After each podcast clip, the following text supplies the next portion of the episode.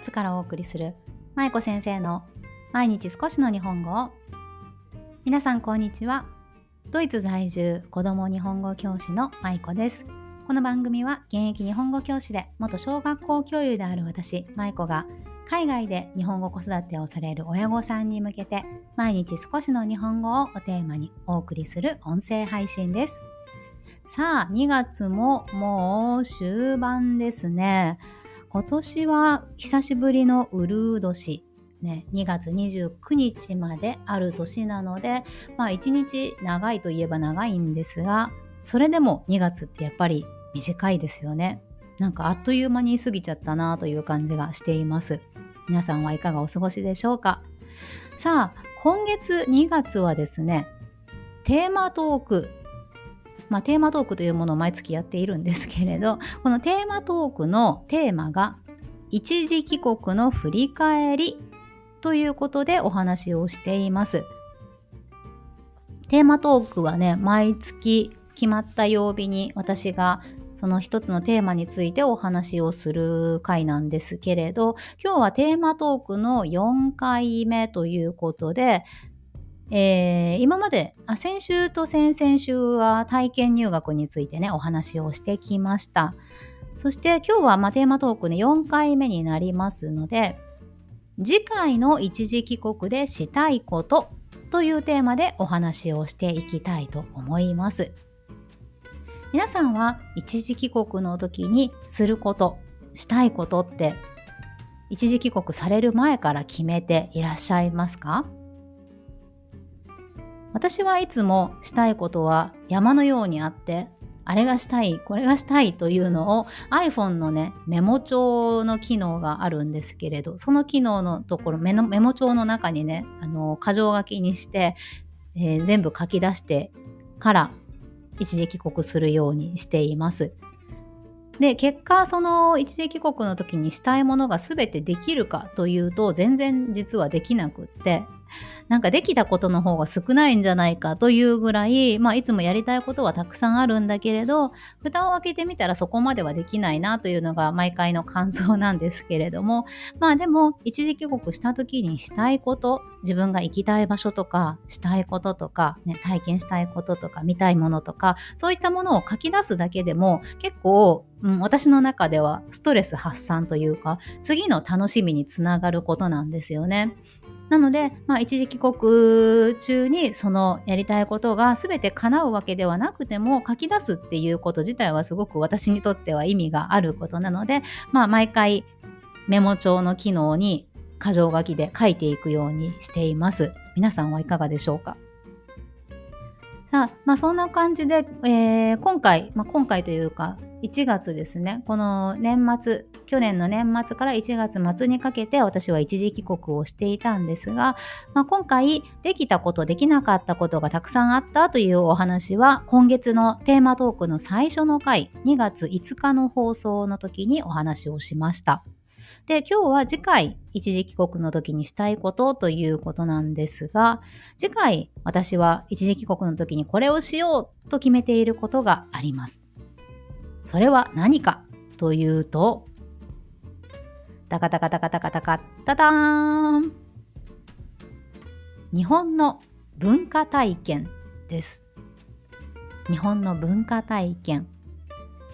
まあ何を当たり前のことをと思われた方もいらっしゃるかもしれませんが私は息子に日本の文化体験を次回の帰国の時は特にさせたいなというふうに思っています。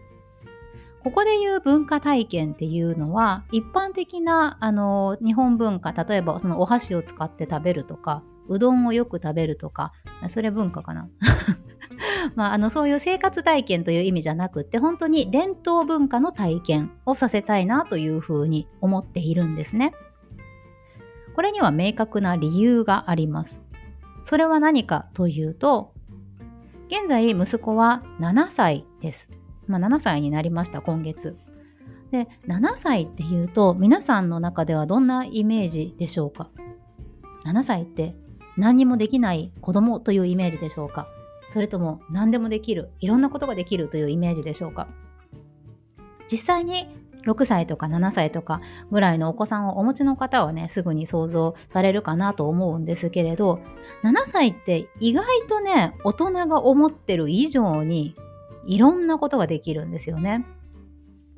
実際私も小学校日本の、あの、公立小学校で働いていた時に7歳の子どもたちをね担当したことがあるんですが担任したことがあるんですけれど、まあ、その時も7歳って意外と大人だなというふうに 感じることが多かったです。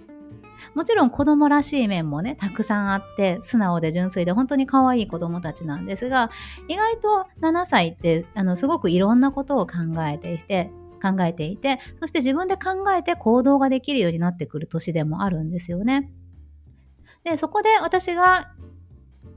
我が子、自分の息子を見ていて最近感じることは、あ、今だったらいろいろと日本文化の体験をさせてもいいんじゃないかな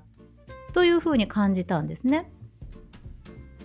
例えば我が家ではよく、まあ、あの落語を聞いています。まあ、しょっちゅうというわけにはなかなかいかないんですが私自身が結構落語が好きで、まあ、暇な時に YouTube で聞いたりしているんですよね。あとは落語の絵本を集めたりとか、オーディブルという私がよくおすすめしている本を耳で聞くあの Amazon の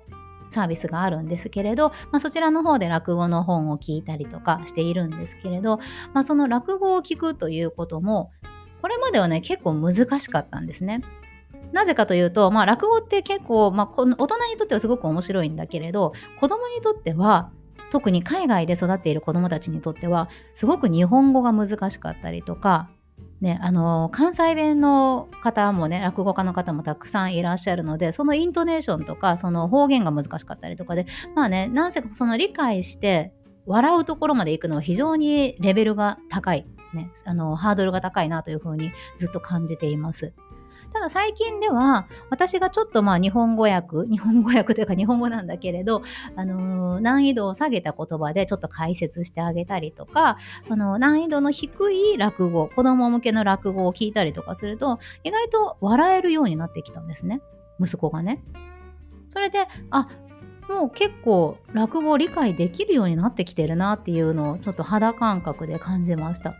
なので例えば日本に今度帰国した時に落語寄席ですね寄席に一緒に行ってまあ、簡単なもの子供向けの寄せとかもね時々やっているのでそういうものを調べて行ってみたりとかあとは、まあ、あの漫才もちょっとまあいろいろあるのでね多分子供向けでないものもあると思うんだけれどそういったまあ子供の寄せをいろいろ探して息子を連れて行ってあげたいなというふうに思うんですよね。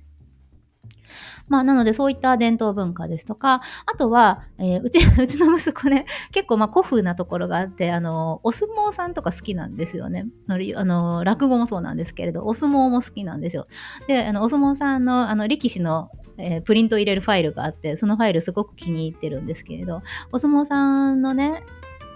あのお相撲さん、日本に一時帰国した時にお相撲さん、テレビでね、相撲していたら、それを見て、ママ見てお相撲してるとか言ってね、こう、喜んで見せてくれたりしたんですけど、そうそう。まあ、そんな感じで結構そのお相撲さんが好きだったり、ね、力士が好きだったりするので、実際に、まあ、相撲を見に行くという体験もしたことがまだないので、なのでそういう風な、あの、取り組みをね、見せてあげたりとか、そういうのもいいなというふうに思っています。あとは、えー、我が家は、あのー、帰国のたびに毎回京都に行くんですよね。なぜかというと、私が一時期京都に住んでいたから、まあ、結構長く住んでいたんですけれど、まあ、その京都に縁があったので、なので京都にすごく思い入れがあって、まあ、帰るたびに毎回行きたいなと思っている場所が私はあの自分の実家の徳島県とあと京都なんですよね。なので多分もうこれからも毎回行くとは思うんですけれど、まあ、京都といえばやっぱり日本の伝統文化のね、もうあの伝統文化を引き継ぐ、受け継ぐ素晴らしい土地だと思うんですけれど、まあ、その京都に行って一緒に体験できるようなことをしたいなというふうに思っています。まあ、京都じゃなくてもいろんなところでできるとは思うんですけれど、やっぱりね、その、日本のことである京都はいろいろ伝統文化体験がすごくしやすい環境なので、まあ、例えばその茶道を一緒にやってみたりとか、あとは、まあ、歌舞伎を見に行ってみたりとか、まあ、東京とかでもね、もちろんできるんですけれど、あとは着物を着てみたりとか、まあ、いろんな体験が京都ではすごくしやすいので、なので、まあ、その京都での体験というのを一緒にしたいなと思っています。